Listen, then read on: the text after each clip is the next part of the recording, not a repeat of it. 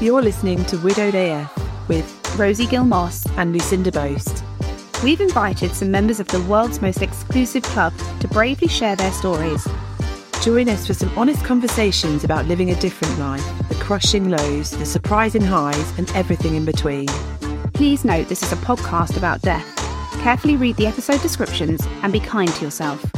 But for now, welcome to our podcast. Let's begin. All right, welcome back, everybody. You are listening to Widowed AF, and you've got me here with Lulu, and we also have a very special guest all the way from across the pond. I'd like to welcome Anthony Del Broccolo all the way from LA. Hello, Anthony. Hello. Thanks for having me on. You are in LA. I am in LA. Burbank, technically, but yes, yeah. Los Angeles.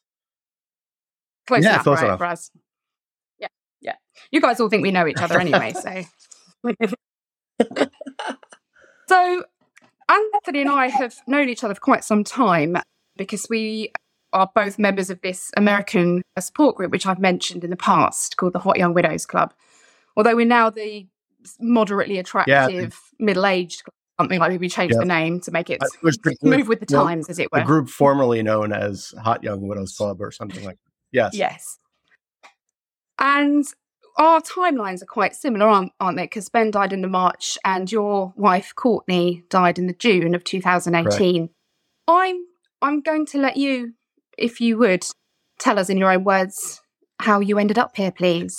Yeah, so Courtney and I decided to have a second child. And we already had a daughter named Darby.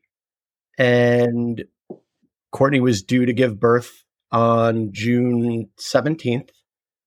So we drove to the hospital feeling pretty happy, excited about everything. The experience in the hospital was going okay. She had an epidural at about midnight on the 18th. And then the doctor came in at about 6:30 in the morning. And said, everything looks like it's going okay. I'll come back in about 2 hours. My office is down the road, and I'll check in again, and then we should be ready to start pushing. And then about 10 minutes later, all the alarms started going off on Courtney's, hospital bed and apparatus. And pretty much every nurse came in, every doctor in the hospital came in. So I knew something was bad. Something bad was going on. And she was sort of unconscious at that point. They then wheeled her out because they had to do an emergency C-section to get Bobby out. And what happens when they do an emergency C-section is they put the father in scrubs and they bring you into the OR to kind of watch what's happening. And they started to do that. They wheeled Courtney out. But even as that was happening, the alarms were still going crazy. And after about 5 minutes, they came to me and they said, "You're not coming in." And I knew that was another sign that things weren't going well. They then brought me to the neonatal area and they put me in a room, and a doctor came in and said, "We have to be honest. Courtney's not responding and Bobby is having some trouble as we're completing the C-section." And they took him out and they do what's called, I forget the name of the score, but they start testing newborns to see how they're responding. And he had a very low score, meaning he wasn't getting a lot of oxygen. And they said, so we're going to concentrate on getting him up to speed. And they said, and we're going to be up front. It doesn't look like your wife is going to make it. At that point, I was alone in the hospital. Courtney's parents were at the house watching Darby. With the nanny, actually. We have a nanny named Cricket. And they brought me in another room and they brought in a doctor, but they also brought in the hospital chaplain. And that's kind of when I knew it was a good outcome. Yeah. And after about maybe 10 more minutes, they said they weren't able to save Courtney, but they were able to get Bobby's scores up. So things were improving on that end, but I couldn't even focus on that at that point. I was just consumed with the fact that, we went to the hospital for this happy reason, and then Courtney didn't make it. And, you know, so many things went through my mind at that point. One was what I was going to tell my daughter, who was in preschool at the time. Yeah. But also the fact that, you know, Courtney carried Bobby for 9 months and really didn't get to see him. Eventually, my in-laws arrived and they were with me in the hospital, and my parents were flying from the East Coast. They were already coming a few days later, but they decided to obviously accelerate the trip because of what happened. So they decided to work on Bobby in the neonatal unit at the one hospital we were at. But when I went home to talk to Darby, to tell her what happened, in the middle of trying to explain what happened, I got a call from the hospital saying I had to sign off, on a transfer for Bobby to go to Children's Hospital in Los Angeles, which is a specialized children's hospital, which is wonderful. And they really, I credit them with saving the rest of our family's life. They gave Bobby the best care possible. But it was a weird thing. Like, I had to go back and between talking to my daughter, telling my in-laws what was going on, telling my parents, and dealing with the transfer of Bobby to this hospital. So I came home, driving home. I didn't know what I was going to say to my daughter. So I actually called my therapist and asked him for some words, and I told him what I was thinking of saying, and he gave me some, he said I was on the right track. So the kind of heartbreaking thing was when I came through the door, Darby was only 4 at the time, was very excited to see me and wanted to play hide and seek. So I wound up playing a game of hide and seek with her before telling her what happened. It's a friend of mine, actually, her husband died last year, very suddenly. And one of the things she said to me is how strangely her youngest child had reacted. It's the same age as Tabby is now. And I said to her, I know, right? I told the boys, I mean, obviously Tabby was far too young. I told the boys, and Monty made this horrific noise, and Hector sort of copied what his brother did. And then I kid you not, I turned around like 5 minutes later and they're in Harry Potter costumes with swords. Like nothing happened. It has to be a sort of primeval defense mechanism. It has to be, doesn't it? I think it absolutely has to be. And one of the things that I did, which I was proud of myself for, and also proud of my friends for helping me, they got me hooked up with a child grief counselor. And one of the things she said to this point was that young children, especially 4 years old, can talk about it, but only for very short periods of time, and then they have to move on to the next thing. So Harry Potter costumes, hide and seek, whatever it is, you're right, it is self-protection. And if you haven't got somebody that is in that sort of position of expert, as it were, to tell you this, you think that your kids are psychopaths. Absolutely. Like you're and so many widows and widowers, I use the word widow to refer to men as well, have talked about this, and it's one of those weird kind of secrets of loss that nobody talks about. And I suppose, you know, perhaps it's something that none of our peers have experienced, you know, a significant loss of this magnitude for a child. So, but yeah, it does seem almost universal that this happens sort of under the age of about 6 or 7, that they do this weird sort of compartmentalization. But I think you're right. It is, they can't process that much information. No, it's too much at one time. And also, and you know, I'm sure you guys went through this too. It's there. One of the things with my kids and with the world in general was a general almost like resentment that people weren't feeling the same way I was feeling about this. Like, you know, you want your kid, it's silly, but you want your daughter to be very upset because she just lost her mom. And in the moment, oh my God. So, and I remember even taking it off my family for a second. The next day I had to go to the bank, and I was walking through somewhere in Los Angeles to go to a bank, and it was sunny out and people were having a great time. And I remember being so resentful that they didn't know what was happening to me. Yeah. How dare they, right? How dare they just carry on? Absolutely. Yeah. I remember this as well. And that kind of having to your world has just imploded. You're left, you went to the hospital expecting to come home as a family of 4. Yeah. You've left on your own. Yeah. You know, your baby is in serious, you know, having serious medical intervention, and your wife has died. Like, I know your story, and it still brings all the hairs on my, even hearing it, because what should have been, as you say it yourself, what should have been such a joyous, wonderful occasion ended in the most horrific way. And even then you've got to then call Courtney's parents, and instead of saying you have a grandson, you'll have to say, well, you have a grandson, but you lost your daughter, yeah. And that was a thing, like a theme that came out of, like, that started day one, and I'm sure you guys experience this too, is you wind up spending a lot of time managing other people's grief too.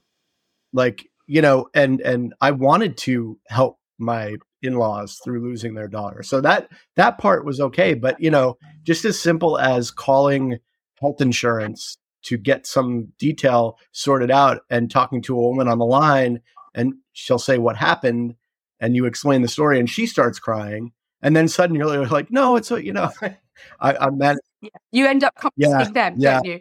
I mean, I don't know whether you've heard Lulu's episode, Anthony, but when she drops that clanger on people, that's quite a surprise. Yeah. Oh, God, yeah. Oh, I can relate so much to this. So many phone calls where, you know, John's death was so unexpected, having to kind of counsel people through the story when I was still processing it myself was huge. It's a very, I think, often unspoken part of losing someone.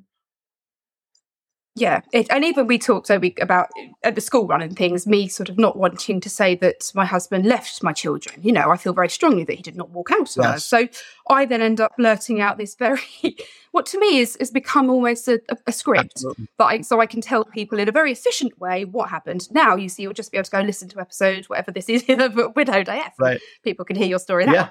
But you sanitize it because it's, and also you then don't want people getting upset, because then you kind of look like a robot unless you cry, and who wants to be crying every time you speak? Yeah, it's really busy. Well, I'll share with you a kind of like a darkly comic side of this. That please do. You know, for a living, I write comedy for TV. So I write for different sitcoms. And would you please drop those names for us? I wrote for 8 seasons on The Big Bang Theory. And then I wrote for another CBS sitcom called The United States of Al. And I just started on the reboot of King of the Hill, which was on Fox and will be on Hulu coming up. Yeah, you've given me quite the status with my teenage son, actually. So thank you. Thank you very much. I'm glad for that. But now, we digress. Yeah. No. Sorry. So Big Bang Theory ended in 2019. So Courtney, you know, died in 2018. And by the way, everyone I worked with was incredible. They gave me as much paternity leave as I wanted, and the leave after losing my wife, you know, all of that stuff. They were great. But the show ended, and then I had to start reestablishing my career, pitching new shows. And I would go around on these meetings and meet with different producers in town, and they're comedy meetings, and I'm supposed to make them laugh in the meeting. I had probably 3 meetings where I had the producers crying by the end because I explained to them what just happened to me. Why you've been off. Yeah, exactly. So, you know, it was like the weirdness of going in to try to impress people with being funny and having them cry instead. So did it get you work? And sometimes, yeah, it did. Like, bin men to take my bin out for me. Exactly. You know, you've got to take the wins where you get them. It differentiated me from the funny comedy writers. Which, you know, there you go. Everybody's got to have. I was the sad one. Yeah. When I was reading this very, very beautifully written blog that you did, you wrote a letter to Courtney, didn't you? Was it about 3 months after she died? And I read it early on when we first became friends, and I read it again in preparation for this, and I kind of didn't remember it all, and I can only assume that because I was so self-absorbed with my own grief at the time, I didn't realise, for example, that Bobby had been so poorly. And just rereading it, the love that you had, and presumably still do, for your wife, because we very much know that the love doesn't die, and it's that you describe her in one paragraph as a celestial body, and I just think, what a way to be described. And there's a real power in those words of the impact that she had on, as you say yourself, and the rest of the world. And I think you've honoured her very beautifully in the way you've written to her here. And I think it's very much what we're about here, isn't it? It's about putting those emotions out there and publicly saying what you very much wish you could say to them. Yeah, thank you for that. Yeah, and it, believe it or not, it was actually pretty easy just because of how powerful she was, you know, in our family's life, in my life, and how she continues to be. You know, yeah. I've obviously I never met Courtney, and I've never met Darby in person, but I've seen many photos and videos of her, and it must be like almost looking at a miniature version of Courtney. They look to me anyway almost identical. Like that must come with both pleasure and pain. You know, it must bring you joy to see her looking back at you, but it's difficult. It is very bittersweet, absolutely. But I would say, especially as the years go on, more joyful than sad. Yeah. Yeah, we feel that very much, actually. You do. You catch a glimpse of them as they turn ahead. My eldest looks very much like his dad. And, you know, it can catch your breath a little bit, but most of the time it does make you smile. Yeah, and she's very dramatic like her mom. And I was like, Courtney was an actress, and Darby will come through the door sometimes and just start imitating kids at school or teachers and go into this thing. And I am looking at Courtney. I am talking to Courtney. It's incredible. And that's beautiful, by the way. I love that. And also, I have a very dramatic daughter of my own, as you know. At some point, you need to get these girls in a room. I don't know whether I want to be in the room. Glitter explosion. And what about Bobby? Because obviously, Tabby's dad died when she was 6 months old, so it is not the same loss, but it's similar in that they don't know the person that they lost. They all they have are kind of learnt memories and photos. So how do you navigate that with him? Because he's getting to an age now where he must start having questions. It's exactly what's happening. Actually, the questions probably started about 6 months ago, and it's been an interesting and difficult experience. He's great. So he's very inquisitive and wants to know about Courtney, but also similarly to Darby at that age, because he's about the age Darby was when she found out, he can only talk about it for so long before he's out. Yeah. But we have an interesting situation because our nanny, Cricket, who was in place when Bobby was born, it was kind of a godsend to me. She moved into our garage apartment that is behind our house when Bobby was born and Courtney died. And she said she was trained as a night nurse. So she said, let me take Bobby at night while you take Darby and do all of that. So that saved my life and everyone's life. And she was able to help sleep train Bobby. And so she's become, for lack of a better term, you know, a second mom, especially to Bobby. Yeah, a maternal figure. So, but I mean, I will be very honest with you. It has created some difficult moments for me. You know, one morning we were getting ready for school and Bobby was saying, I love you, Daddy. And I said, oh, that's sweet. He said, I love Grandma Ellen. I love Grandpa Roger. I love Darby. He said, I love Cricket. And he said, but I don't love Mommy. And I said, oh, sweetie, why don't you love Mommy? And he said, well, because she's gone and she's not here. And I said, you know, she wants to be here. She wanted to be here. And she's still in our hearts, but she couldn't. And then he kind of let that go. And then a couple of days later, he drew a picture. And it was a woman, or as much as a 4-year-old can draw of a woman, and with something in her belly. And I said, what's this, Bobby? And he said, it's me in Cricket's belly.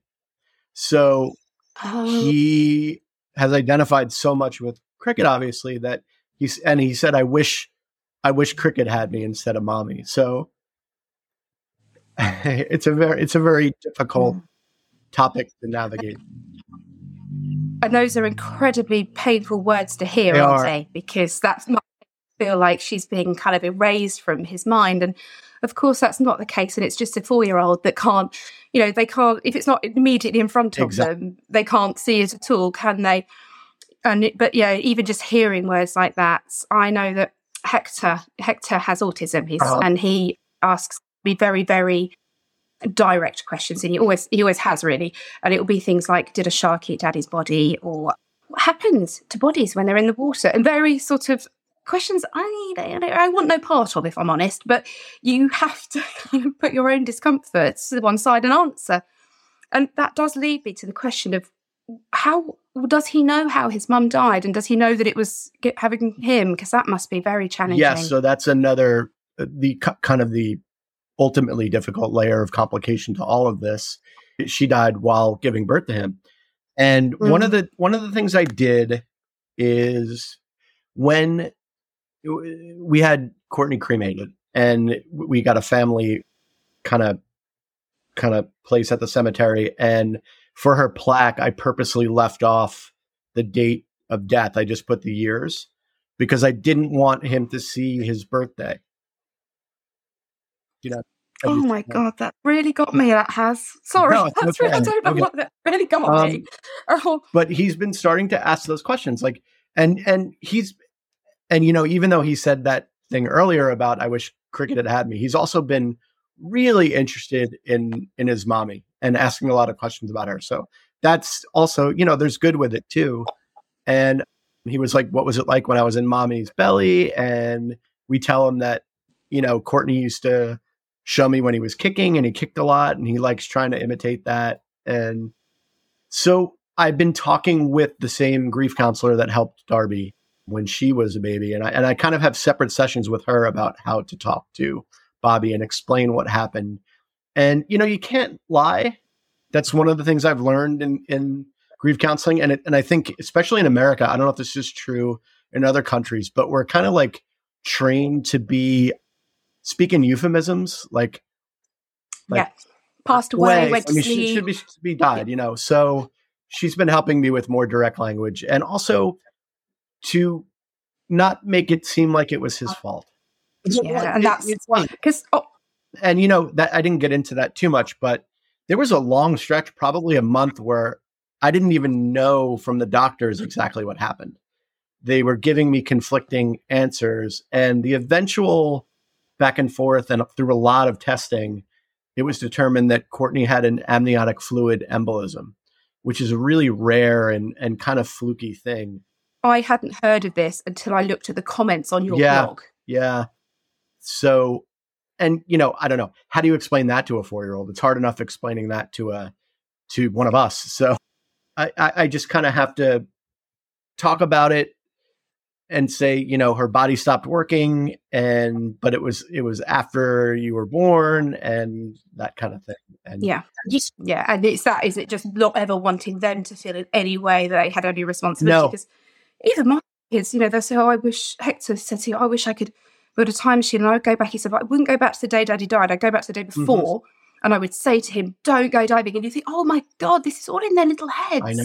But they haven't got the vocabulary to articulate it. It's poor little buggers, really. And yeah, I feel truly awful for them for so many reasons. But because one of the things is, even though no matter how far I go out of my way to explain to him that it wasn't his fault, it's almost inevitable that a human being by nature will link the two events and have feelings about that.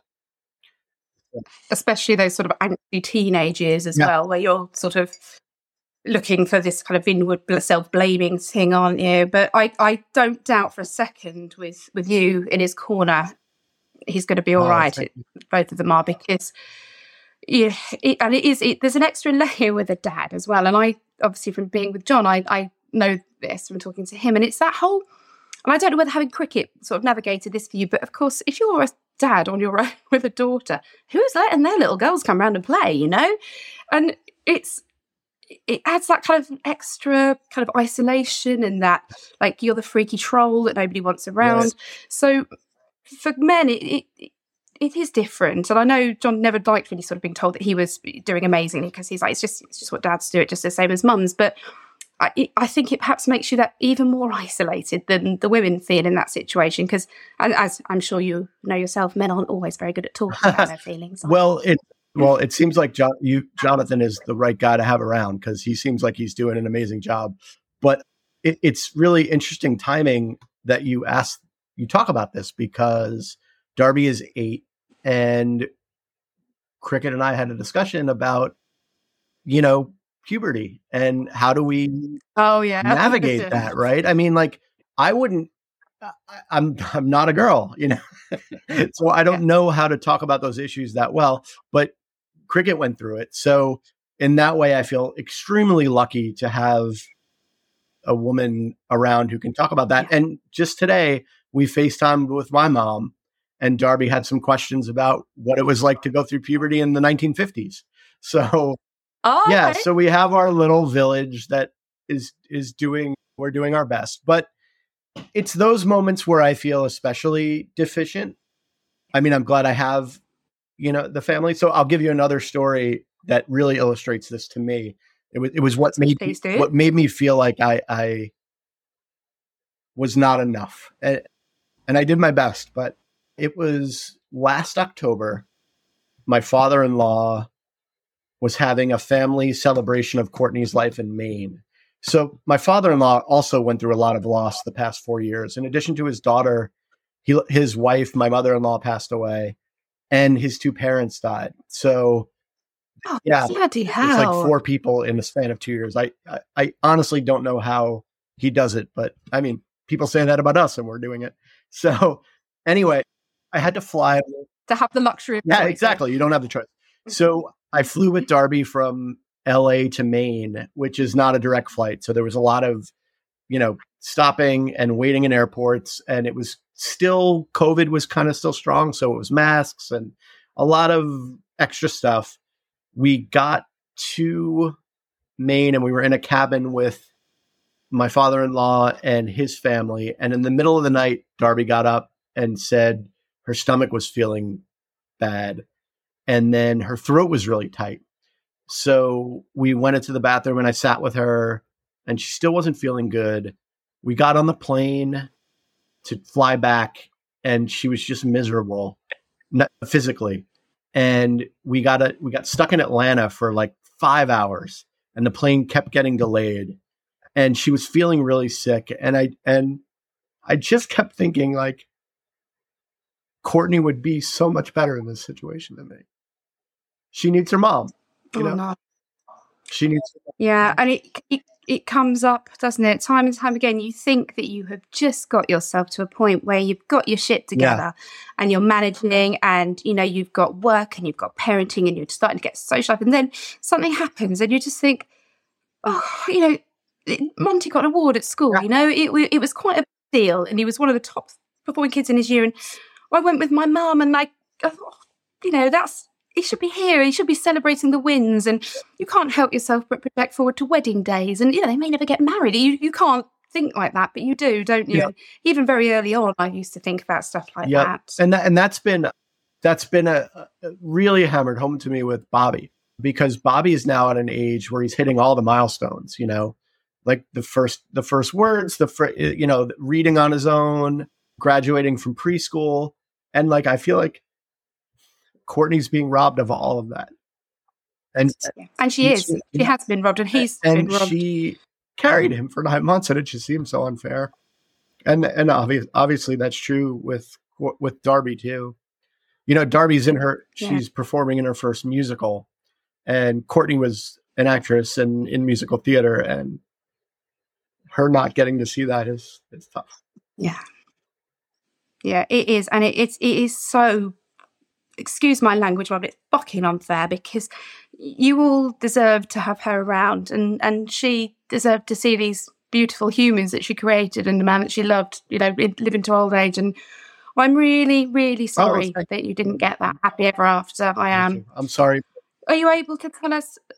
I know it's this is the shit club, isn't it? Nobody wants to be here, but we're all in here together, supporting each other through it, and you know that's what matters, isn't it? That's when you see the humanity. What does life look like for you guys now? It is mostly good, actually, mostly very positive. Like the kids are thriving. Darby's doing great at school. You know, she's just like her mom. She's super competitive. A go-getter, does anything and everything. Like she does a little bit of music, she does a little bit of art, she loves soccer, she's obsessed with soccer now. Bobby is really funny and really active. And, you know, it's a little different because I do have a live-in nanny, which a lot of people don't have that luxury. And I understand that. So I'm pretty lucky in that regard. Very lucky in that regard. And as are... But you also have a demanding job as well. Yeah. So that... And that is tricky in two different ways. So when I'm on a show and I'm on a writing staff, you know, I'm gone from 9 o'clock in the morning until sometimes 7 o'clock at night, sometimes much later. So that's hard. And then to come home on the weekends and the kids just want to play with me the whole time. And that's, you know, and sometimes it's just, I'm out of breath from that. The converse of that is when I'm out of work and not out of work, but, you know, developing my own stuff. We won't do a whip round yet. Developing my own stuff and writing on my own. I'm writing from home. So if I'm upstairs in the office and I so much as go to use the bathroom, I can hear daddy and Bobby comes running up and he wants to play, you know, so it's a challenge as far as that goes. Well, we normally record when the kids are at school, but due to the time difference, it was 8 o'clock when we started recording here, and had to dish out some quite heavy bribes and threats. Yeah. So they all stay in their room. Exactly. Don't come in this room. Exactly. Yeah. Oh, it's been so lovely to talk to you. I could probably ask you a million more questions, but I think we probably need some time to process that. You've been really, really generous with your honesty and with your time today. So thank you. Of course. Is there anything else you wanted to ask? I don't think so at the moment. Are you dating anybody? Do you want to tell us that? I have. I do like to ask. I have just started to explore the dating apps. Oh, God. Yeah. Godspeed. Thank you. I had tried about maybe a year and a half out and I just wasn't ready. You come to it in your own time, don't you? Yeah. Some never do. Some do very quickly. Some in their own sweet time. But I wish you and that wonderful family of yours that you are raising so honourably and so beautifully, I wish you all the happiness in the world because, my God, you deserve it. And I look forward to watching King of the Hill and reliving my youth again. Thanks for bringing that back into my life. Of course, my God. I'm part of a team, part of a big team. Well, aren't we all? Aren't we all? Well, thank you ever so much. Yeah, thank you guys. I really appreciate it. This is a really great thing you're doing for the widow community, and anyone who's experienced loss, I think, can find some universality in what you're doing. So thank you. Thank you. That means a lot. Thank you so much, Anthony. Thank you for listening today. We'll be back with you soon for more from the front line of loss. But for now, as you were.